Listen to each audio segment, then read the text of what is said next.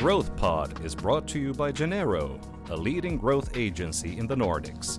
We interview marketing experts, business leaders, and entrepreneurs to uncover the stories and strategies behind profitable growth.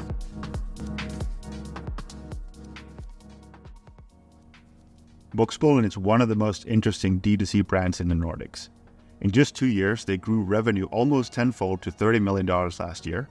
They work with some of the biggest celebrities in the world, including people like Tom Brady, Conor McGregor, and Khloe Kardashian.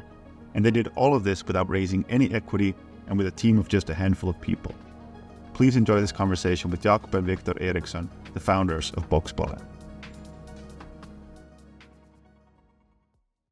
This is this is a first in, in our podcast. This is the first time that we have two guests and uh, brother brothers nonetheless. That's that's pretty special. Is this Boxbollen? Is that your first venture that you guys have worked on together, or have you had previous projects? Yes, it's the first. What's the benefit of? Um, I, I have two brothers, and I've I've worked with both of them as well. So, from your perspective, what are the benefits, and are there potentially any kind of drawbacks from from working with uh, with family, working with with brothers? I think for me, at least, uh, it's the deep trust that you get. You know that you have someone, you know, taking your back. Uh, you can take, you know, if something bad happens, you are together. If something good happens, you celebrate together. So I think that you have someone that you can trust is is number one for me, at least. Yeah, I, I think that's so key, and it, it's so hard to find. Right, it's so hard to find someone who doesn't only have like complementary skill sets, but also where you have that trust because it takes so much time to build. Um, so it's a real, it's a huge competitive advantage if if you have it and can sustain it. And, and you guys have had a lot to celebrate together, I'm sure. Um, so let's let's get into that. But before we start with Boxbollen, I'd be interested just to learn about kind of some background before that, everything that led up to that. Uh, for instance, you started your first business at uh, 19. It was an ad agency, I believe. So yeah, wow, you have uh, you have googled around. Got to do the research. So what yeah. led you? 19 is a very young age to start a business. Um, what kind of made you want to choose the path of entrepreneurship? I think I started very young doing projects online, um, you know, logos and websites and and and I got used to I was thinking maybe I was like 14, 15 uh, and I got used to, you know, doing something getting paid, doing something getting paid and and being more like, you know, task focused instead of getting a job. Uh, then went to the US uh, and while I was studying uh, in uh, in college, I also did freelance stuff on the side all the time. And then a friend of mine wanted to try to start something together. Uh, so I came back to Sweden and we started our little ad agency doing like video ads. Uh, we did like Facebook pages. It was a thing back then. I think it was around 2010, maybe. Yeah, I guess all that learning, because since that you've been working a lot with design and UX and UI, and all those experiences have been really crucial in then making Boxbollen the success that it is. So it kind of all builds on, on top of each other. Yeah, I think, you know, you have uh, the branding aspect, you have the UX and product des- design aspect, you have the marketing aspect, and then you have also the video production aspect. And all these creative fields, if you know all of them, then you could be like a one man band, which I was for a long time. Um, and when we started Boxbollen, you know, that meant that we already know how to do ads, how to do all our ad, like the videos and the the paid ads and the website and the e-com, you know. So yeah, it gave a lot in the beginning. Totally. Um, so and then, how did that all come about? I think this is your fourth or fifth year. Fifth year, yeah. How, how what was the kind of idea, inspiration that led you to to start this? The question, right? We always get this um, you can tell it. How it started. So, and and the question you asked before about like the background and for me, this entrepreneurship journey or what we're gonna call that we're doing, Uh, so I was basically thrown into this uh, world, uh, coming from a sport background. You know, playing soccer for 20 years, uh, had huge goals, huge dreams, uh, loved to win, and then uh, at 26, 27 years old, I realized that okay, I'm not gonna make the money I want to make playing soccer. So I started working with sales for a few years, and three years in, I did good money, but I was so bored at the job, and I was you know in my head every day like, what should I do with my life? What where's my passion? Because I was comparing a lot of stuff stuff to soccer.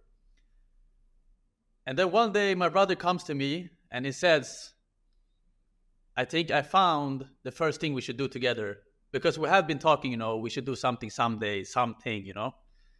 Uh, and it came to, and he showed me this this thing, punching on a ball, and I was like, maybe. But then we started, you know, with prototyping in China, uh, with samples forth and back. And the first time I tried it, with my brother, we just saw the potential of it, and we were like, "Yeah, this is what we're gonna do." So that is kind of how we fell in in in Boxbollen. But yeah, you can talk about how you come up with the idea. Yeah, so my brother done football, right, soccer. Uh, I did MMA in my youth. I think from like 16 to like 22. Uh, took a break, started training again at 27 ish. Uh, and then I saw this video of a guy who had like a tennis ball, shoestring, and a cap. And at first, I wanted it for myself. So I Googled and realized, fuck, there's no product. No one has made this a product.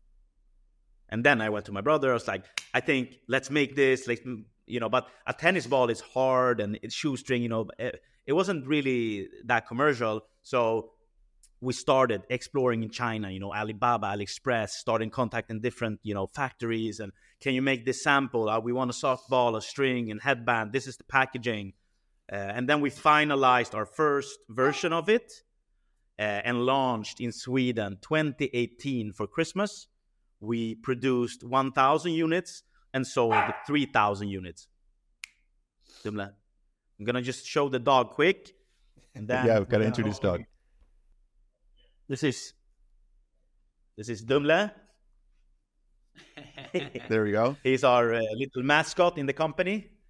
A big fan of Boxbollen properly as well. Yeah. Okay, we're gonna lock you in now for a bit. So we can be quiet.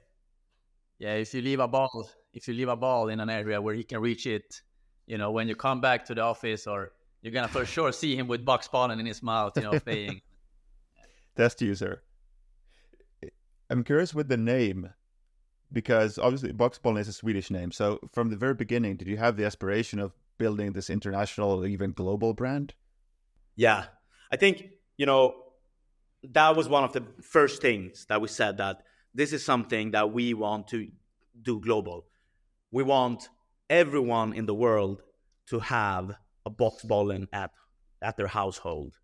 So a global household item has been one of our you know goals where did the kind of ambition ambition come from? To to the, or the maybe the courage to dream so big uh, at this very early early stage of the the business? I think so i think we both had it in a way with with victor you know in football wanted to go all the way right? You don't want to stay at a certain place. You want to maximize. And it's the same thing i was always wanted. I've always dreamt and i don't really know where it comes from and we've talked about it, but I've always dreamt of doing something big. I mean, something big and global and building a brand that's global. So I think, you know, succeeding in the US, for example, is one of the biggest things you can do as a brand. Yeah, it's that it's like um, what do they say about if you can do it in New York, if you can succeed there, you can succeed anywhere. It's the most, it's the biggest, yeah. but also the most competitive market.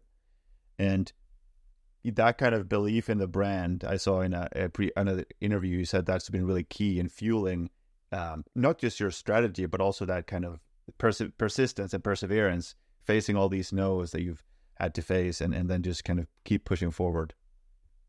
Yeah, for us, we've always said that you know we want to work with the biggest names, we want to influence people at scale, Uh, we want to see people, you know, in Africa or in you know US or in the Nordics. Everyone can you know compete versus each other and play.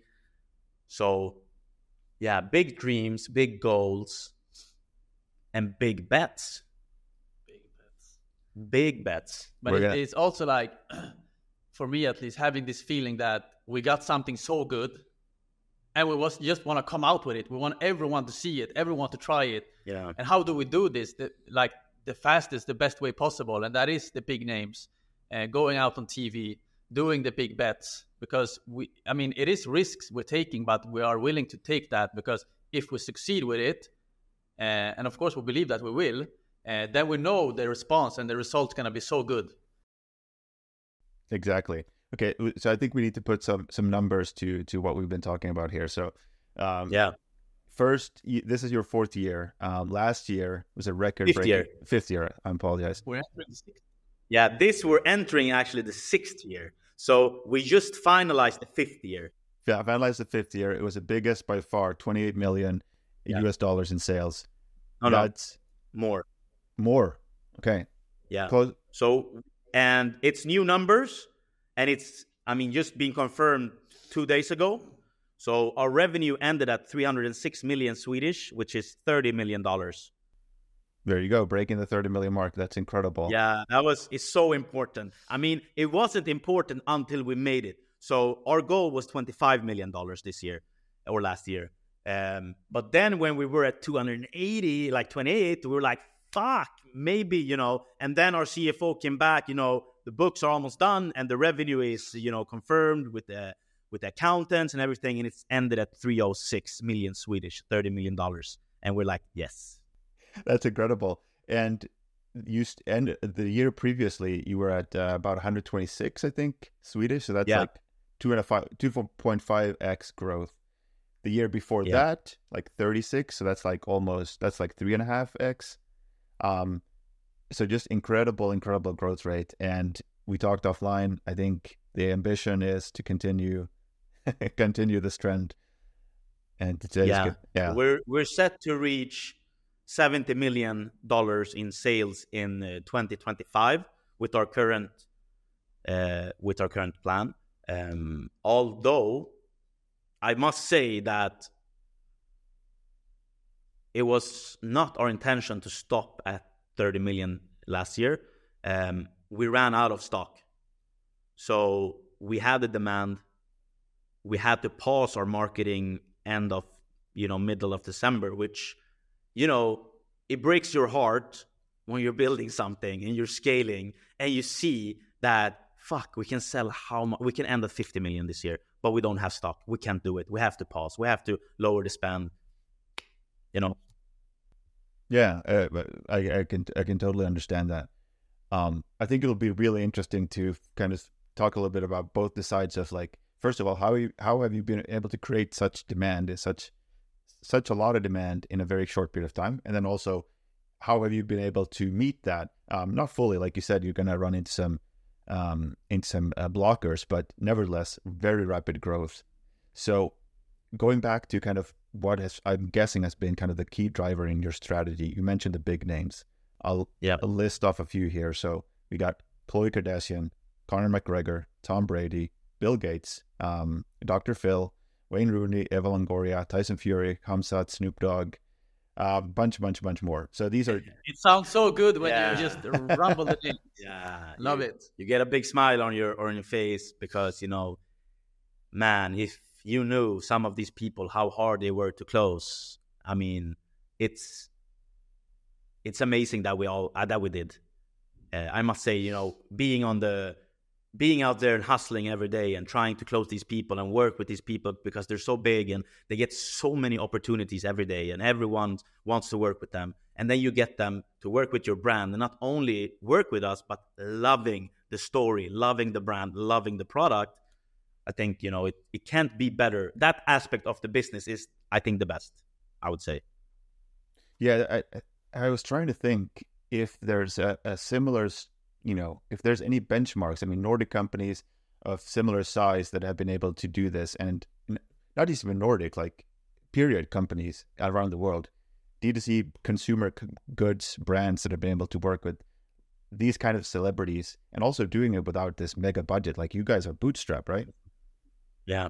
I don't think there's anyone in the world who has done that. So let's try to break that apart. How what was the first big celebrity that you signed? How did that come to be? The first big one, it depends on at what scale. So I think, you know, we had big ones in Sweden and then we went to the UK and had big ones and then we went to the US and had even bigger bigger ones. So where do you want us to like what do you define as big? That's like the ones where you just were like, "Oh my goodness, I can't believe we actually got got that person to you know, the where you realize for yourselves, like, oh, this is first time, or because I think that feeling has been coming back. So I would say the first time, at least for us, that was a big noticeable difference. It was first year in the UK with John Terry and his wife. How did that deal come about? Did you pick I, him specifically? Before, or? before we talk about it, I just want my brother to tell you when did we sign the contract and when did we shoot like this the little you know story with the yeah, it was crazy. I mean yeah that that for sure is the the the name that was feeling like international big name that when you are in the country saying his name everyone is like oh what? Really? True? Are you going there?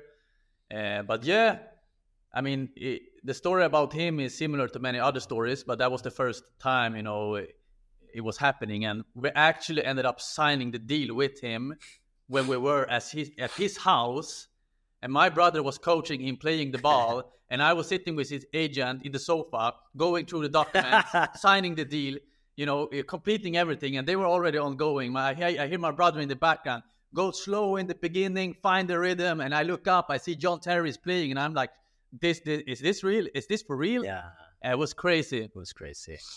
You guys have really been been kind of hustling, going traveling about doing these deals, right? You've it's no no kind of like partners or um you, you've been negotiating this yourselves, right? I would say we go all ways.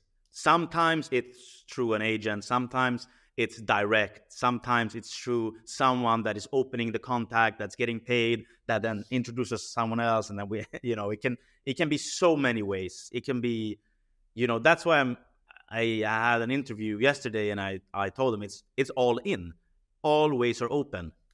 Um, so there is no one receipt like no one like step one do this step two. It's more like you know you go here, you go there, you follow someone's uh, brother on Instagram and trying to slide a DM.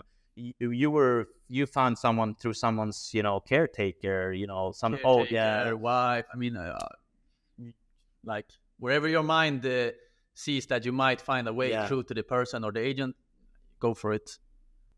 And I would say this uh, this uh, feeling of uh, working with big names, it became pretty familiar actually from the start when we launched Boxbollen because that was the strategy from the beginning, just shipping out products to influencer. They were not the huge ones, eh, but they were in Sweden and they were famous here. And we just shipped and we, we saw pretty early that it worked.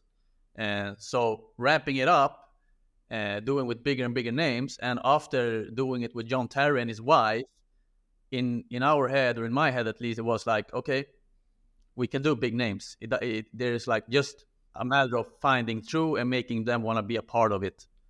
Yeah, it's so much about building momentum, right? It's like you get that one person that allows you to sign a little bit bigger and bigger and bigger, and all of a sudden you got the biggest athletes in the world, McGregor, Brady, using the product. Yeah, I mean, I, I still think when you level up, so I think from John Terry, that was big, right? But then when we did Khloe Kardashian, I, I would say I felt almost like, you know, John Terry was not big. So, I mean, you, you raise the bar all the time, and people always ask us now, like, okay, but how are you going to raise the bar now when you already work with the biggest names? Uh, there's still a lot of big people that we want to work with. Um, and there's some exciting things this year. I, I can't tell them right now, but it's gonna happen. It's gonna be it's cool. gonna be really interesting to follow because I, w- I was following you on on LinkedIn and then I just saw like these names come up and I think the one that was like for me it was like wow how did they get him? I was McGregor. Yeah, I saw that. That was like um November or something. That was just before we went to the US. We went to Dubai first to shoot him. And I would say that could be one of the most fun shoots. I think Conor McGregor and Jon Jones are my, and Steven Gerrard was fun. But I think those are my two favorite shoots because it was just so good energy. I mean, it's always good energy, but it was in another level. I think with Conor, we filmed him for like three and a half hours in the middle of the night in Dubai. So we were done at four in the morning. I want to talk about you mentioned previously like the big bets, right? These are these are not these people do, don't you know they they don't work for free. so you've uh you had to negotiate, I guess, some some pretty big deals, and yeah, because of the the nature of your product, the vast vast vast majority of revenue comes in Q4, uh, yeah, specifically around Christmas. So you're doing all these deals, investing in media um, throughout the year, buying up inventory, hoping or projecting that you're going to sell sell all of this stuff. Yeah. So it's how how are you making that balance? Is it just you know we've got this target, we believe in the brand, we're going to make all these investments, or how are you balancing these the risk reward of these these big bets that you're placing? It's a really good question. I'm going to start by saying that we spent over $10 million on marketing last year. Uh, and it's a big sum, right? And I oh, that has always been a, like a mini goal in my back of my head. No, someday, someday I want to spend ten million dollars on marketing. I love marketing. I think it's one of the most fun things to do. I see it as a game almost. Um, but but okay, so every year we sit down, me and my brother, and I even we even have it on our whiteboard, our goal for the year. And if you want, I can go there and show you. It's been there all year. Uh, we have it even, you know, we don't have this side out, so we we hide it, but we write it. So this was for last year. This was our goal. So you see, we exceeded the goal, right? Um, but it's our guiding stars that these numbers. Um, so it starts there, and then we go in like with our CFO. How much can we spend on celebrities this year? How much does stock gonna cost? How much money do we, for example, need in credit to be able to do it? We have very good relationships with Meta and TikTok where we get good credit. So all our performance marketing is a cost that comes, you know, very at the end when we actually scale. Uh, but stock and celebrities usually upfront, uh, and that puts some stress on the bank account, right? So it's it's a game of balance, and it's also a lot of. And I know data people will be all upset now but it's a lot of gut feeling. It's a lot of me and my brother were talking, um, and our CFO says, for example, okay, we were or or like this. We want to. So last year we wanted to spend three million dollars on celebrities. That was our goal, uh, and we managed to get that budget. Um, unfortunately, we couldn't spend it all. So, yeah, this year, I think we would like to have five, six million for celebs. I think what's really incredible is that it sounds like you have had this very focused, very kind of simple. I mean, very difficult to execute at a high level, but the playbook is fairly simple. It's like top tier celebrity partnerships, yeah. shooting the content yourself, and then using paid social, organic social as well, but paid social really to drive uh, and focusing really heavily, of course, on on the holiday season. Is that kind of roughly? Yeah, we're yeah. That's a that's a good analysis. Also, I would say you know we see Christmas or holidays as a drop. You know, there's a lot of drop based businesses that only focus on short amount of time, high volume. Uh, so it's not really that controversial, I would say, even though everyone's like, oh, you, do you really want this seasonality? Oh, it's such a big risk and this and that. But I think we're seeing that now in society that it's a behavior, how a lot of successful brands release stuff. Um, I, I like, I was so motivated about, uh, you know, the, the fight between uh, Dillon Danis and uh, Logan Paul, right? Um, or was Logan, it Logan yeah. or Jake? Yeah, Logan. So what I wasn't. Uh, it, it was not the fight itself. It was that they claimed that they sold 1.3 million pay per views. And I remember we talked about it. I was like, oh, it's just clicks. If they can do it, I know we can do 1.4 million balls in 30 days or 35 days. So it was a, it was kind of a, a nice uh, data that they let out that we did 1.3 million pay-per-views in a in a short period of time, like a drop.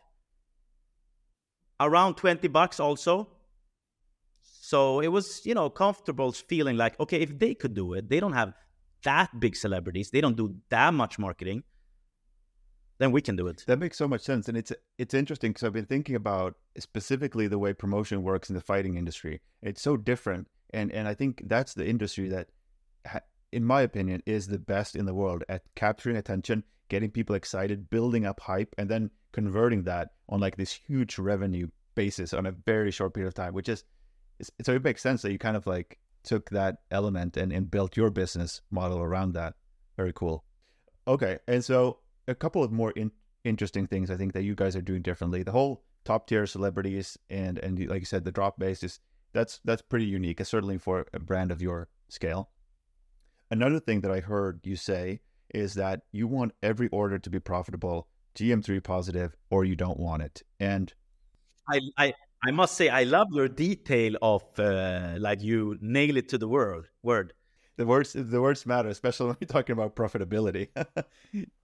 but you know, there's there's a lot of e-commerce and consumer brands that are profitable, yep. but very few of them are growing at the rate you guys are growing at. And I could imagine that a lot of people, if they were in your position, they'd say, "Hey, we're growing at this insane rate. Let's relax the profitability target. Let's raise some capital. You know, the investors are not going to care. They want to see top line revenue growth. Let's just contain the losses, but but it's fine.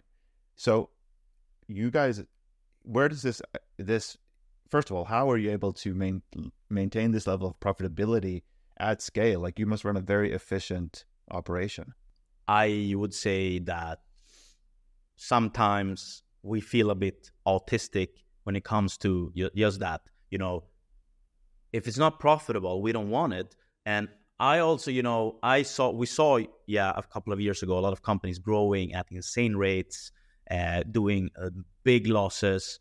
You know, loss after, and I always wondered, and I always we talked about how can these companies be so high valued? How can they make so big losses? And when do you expect to return these losses? Because some, I, I believe that you know, profit is one of the big pillars in business, right? How if you're only relying on on on external money all the time, you're gonna be hooked.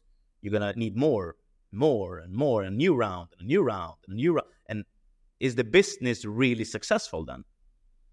So I think having that as a big goal for us that we want to be able to grow profitable.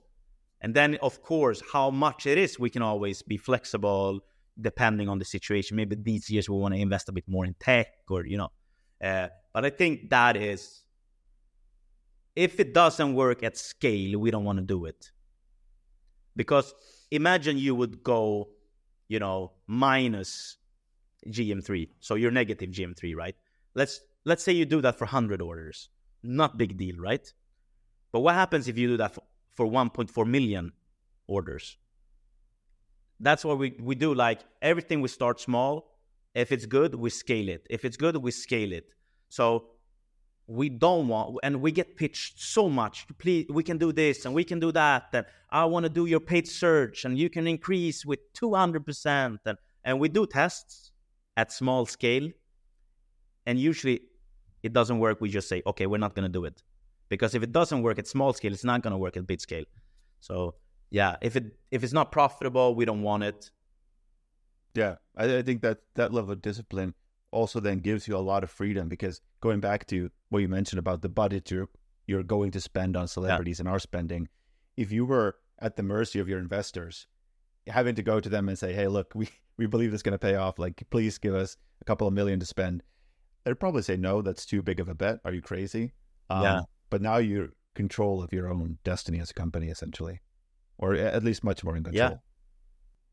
Yeah, yeah, we are. We and and I think this is a question we ask ourselves sometimes. We say when we think about a, a big celebrity and it's a big cost or you know an investment into TV or whatever, and we say, okay, are we gonna do this? If we believe yes, and then we say, if we don't do it, mm. what's gonna happen?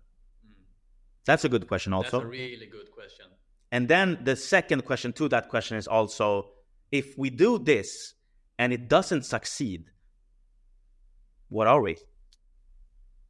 I mean, if we can't succeed with this person, then who are we going to succeed with? So a lot of times it comes down to like, we're, are we going to do this or not? We ask, okay, what happens if we don't do it? We're not going to grow. And if we do it and if we don't succeed, then we're not going to succeed with our business anyways, basically. Totally. So, kind of, you know, you focused on profitability. Another thing that relates to that is you're running, I think, a very, based on LinkedIn, it seems like you have a very small, efficient team. Um, yes. Which is maybe even too small right now, I would say. I think we need like two or three more key hires that, you know, because we're growing at this speed, we're, you know, we're a bit, you know, me, my brother, and, you know, some of the, the, the people are a bit overworked, I would say. Uh, but still, you know, I've been in organizations where we grow from like 20 people to 200 in one year, and it's not a good thing usually. So we want to keep lean, tight. You know, we want to be so efficient. We want everyone that's in our team to be a high performer. I also think that is a key. You know, that the people that we do find are high performers. Uh, our recent hire that we're super happy about is our CTO, Ton Sundström. Uh, he comes from Bambuser. He was a co-founder there, uh, and he's been with us for like eight months. And it took our whole tech and our app to next level. And we want to keep doing that type of hires where we find people that are the best at what they do. I think that's so interesting because it's it's like if you focus on the really high leverage things, you can do so much with so little. And you know, the partnership model is an example. Like you can go and get Conor McGregor, and that will replace having to a thousand micro influencers because he has that True. global reach. True. And you guys, I mean, are you you you said you're shooting the content yourself, right? Yes. That's pretty. I think also very unique. Is like most people at that scale would be thinking, okay, we're let's hire that creative director, let's build a team for to manage all these different things. But you guys are hands on with yeah. the most critical thing. Uh, yeah, yeah. We go in, me and my brother, we fly all over the world. We so I would say, you know, uh, people like, oh, nice, you're saving money on a production, like you don't have to have an agency, etc. But okay, then our traveling cost goes up instead.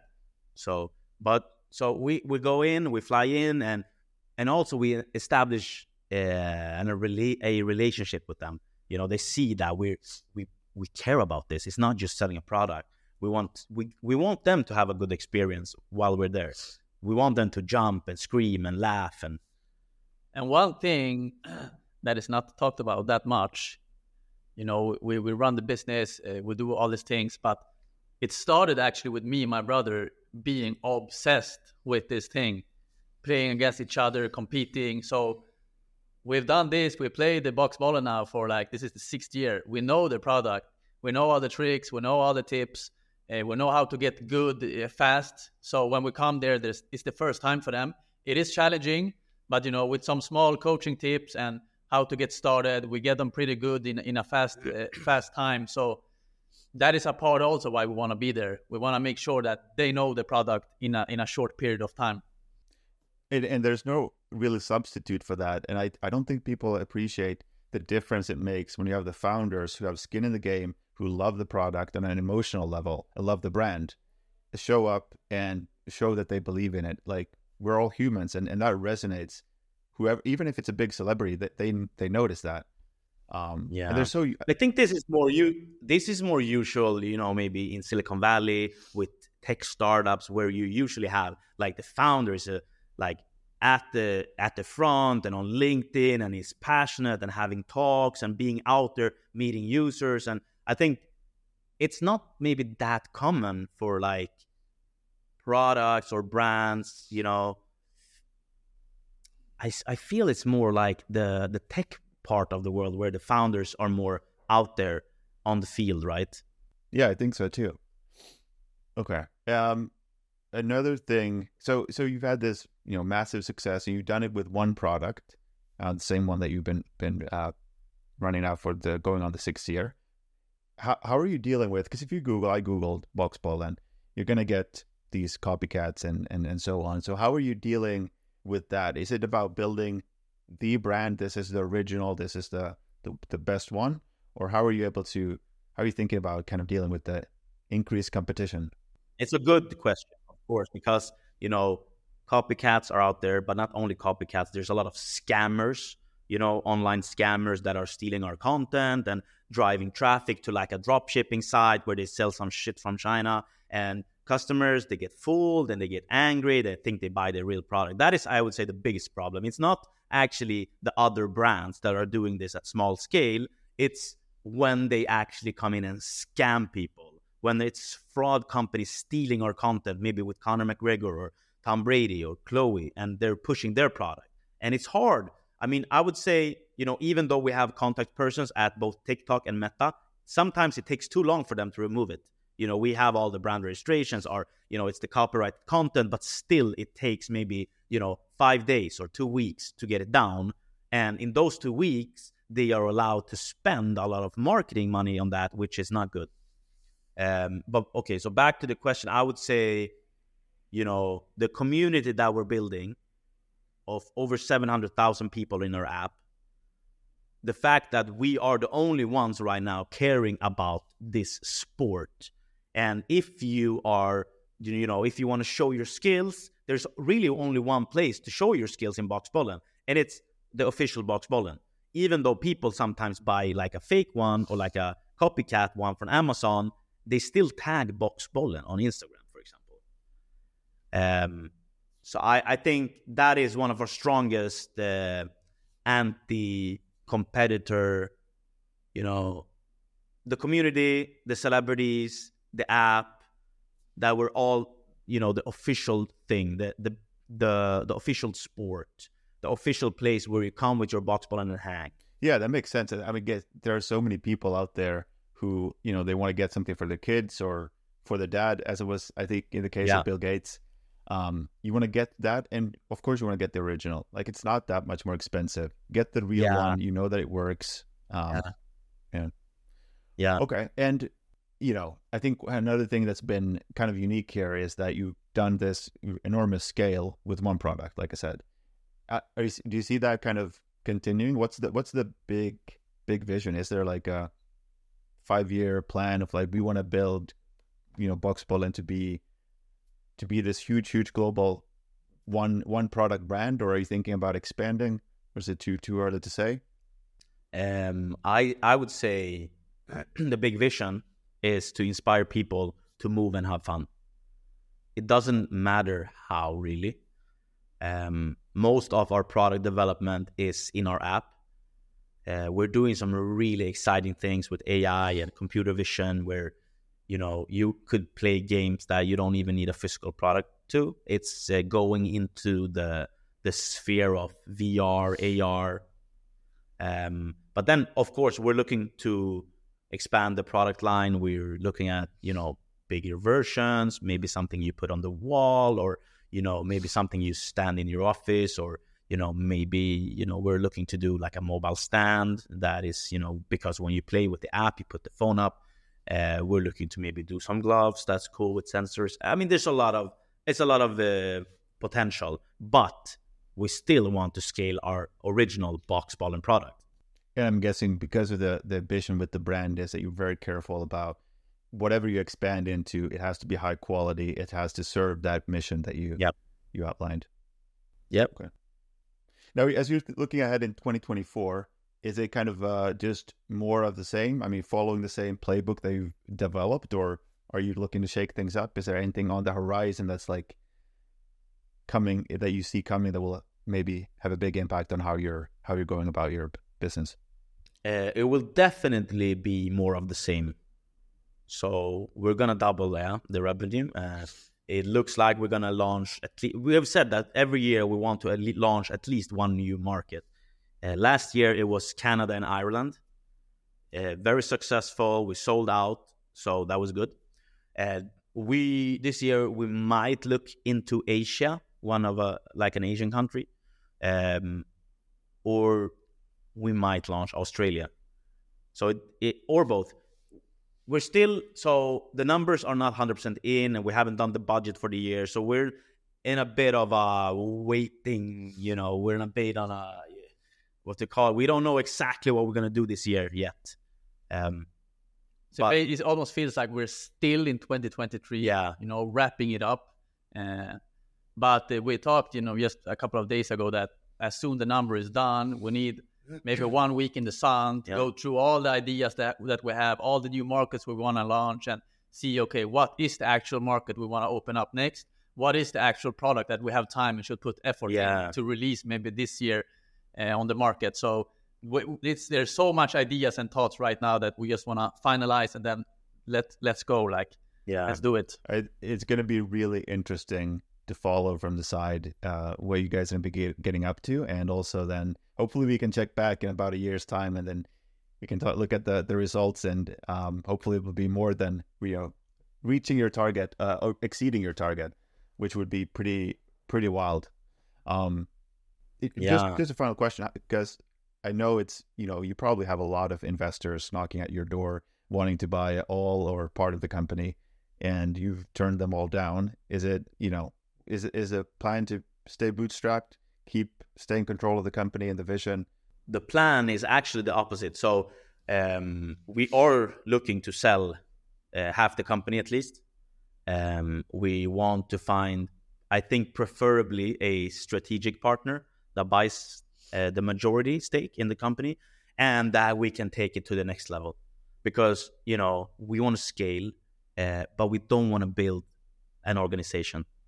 We don't want to do supply and logistics and distribution and legal and this and that. We want to focus on you know the experience the brand and the marketing. Um, i think the right buyer and we to be completely honest we are in a process already. Um, so yeah it's all about finding the right right partner who believes in this and can take it to the next level that we couldn't do ourselves or it would take us maybe five years what they could do in one or two years. Yeah that makes sense. I mean given what you've been able to achieve on your own if you have yeah. have, have the right partner with the whether it's distribution or some other resources um you know sky's sky's the limit. Or as as was a bottleneck last year uh just manufacturing supply. Oh, yeah, yeah. It's um, I had a very exciting call with a guy that uh, he was part of the team who acquired Guitar Hero, and he said there's a lot of similarities. Uh, I think they also they were like maybe at twenty million dollars or something, and they just scaled.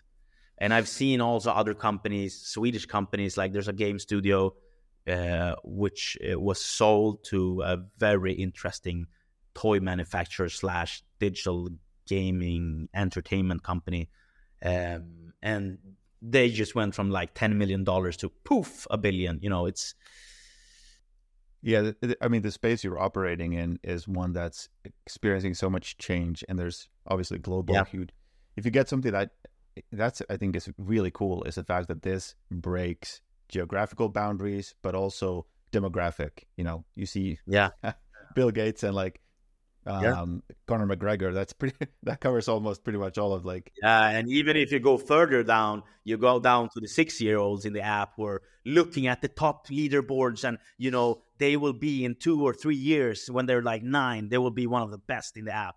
We've seen that so many times that people coming in at nine, ten, and then be going for one, two, three years, and now they're like thirteen and they're winning ten thousand dollars, five thousand dollars. and they're building muscles Yeah. during the process. You know, they get this the, the wings, the lats Yeah. start to pop out, the shoulders growing, Yeah, and uh, before we talked about you know uh, big bets, taking risk, uh, gut feeling, yeah, and we've done this now over and over, year after year. So a lot of the big bets and the gut feelings comes from knowing the process. Like we know the concept now, we know what process, we know what we need to do to get the results. Now it's a matter of how fast and how big can we scale.